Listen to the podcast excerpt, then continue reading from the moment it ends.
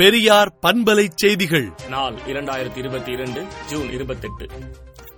தமிழ்நாடு அரசின் அனைத்து ஜாதியினரும் அர்ச்சகர் நியமனங்கள் சட்டப்படி செல்லும் என்ற சென்னை உயர்நீதிமன்றத்தின் தீர்ப்பு வரவேற்கத்தக்கது என்றும் முதலமைச்சருக்கும் இந்து சமய அறநிலையத்துறை அமைச்சருக்கும் அதிகாரிகளுக்கும் நமது பாராட்டும் நன்றியும் லட்சிய பயணத்தில் தந்தை பெரியார் பெற்ற பெருவெற்றி இது என்றும் ஜாதி தீண்டாமை ஒழிப்பு களத்தில் மற்றும் ஓர் அமைதி புரட்சி இது என்றும் திராவிடர் கழக தலைவர் ஆசிரியர் கி வீரமணி அறிக்கை விடுத்துள்ளார் அக்னிபத் திட்டத்தை அரசு கைவிட வேண்டும் என மதிமுக மாவட்ட செயலாளர்கள் கூட்டத்தில் தீர்மானம் நிறைவேற்றப்பட்டது அதிமுக பொதுக்குழுவுக்கு தடை விதிக்கும் திட்டமில்லை என மக்கள் நல்வாழ்வுத்துறை அமைச்சர் மா சுப்பிரமணியன் தெரிவித்துள்ளார்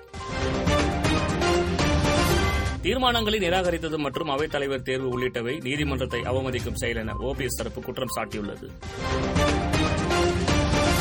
பணிக்காலத்தில் உயிரிழந்தவர்களின் குடும்பத்துக்கு தலா ரூபாய் மூன்று லட்சத்திற்கான காசோலையை முதலமைச்சர் மு ஸ்டாலின் வழங்கினார்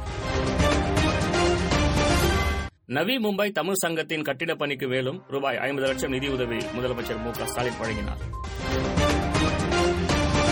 தமிழகத்தில் நீலகிரி மற்றும் கோவையில் இன்று கனமழைக்கு வாய்ப்பிருப்பதாக சென்னை வானிலை ஆய்வு மையம் தெரிவித்துள்ளது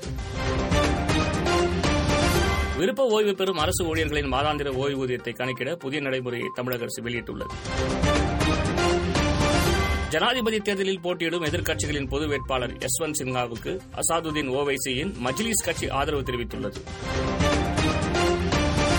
அசாமில் வெள்ளம் மற்றும் நிலச்சரிவில் சிக்கி உயிரிழந்தவர்களின் எண்ணிக்கை நூற்று முப்பத்தைந்தாக அதிகரித்துள்ளது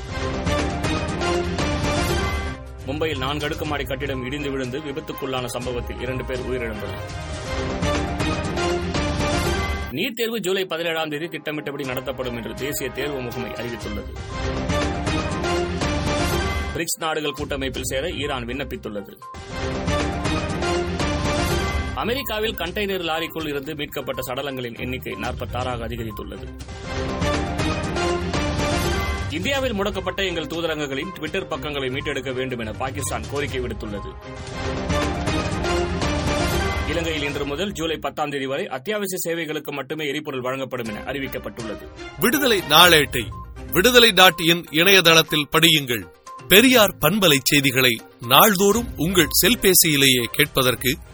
எட்டு ஒன்று இரண்டு நான்கு ஒன்று ஐந்து இரண்டு இரண்டு இரண்டு இரண்டு என்ற எண்ணுக்கு பெரியார் எஃப் நியூஸ் என்று வாட்ஸ்அப் மூலம் செய்தி அனுப்புங்கள்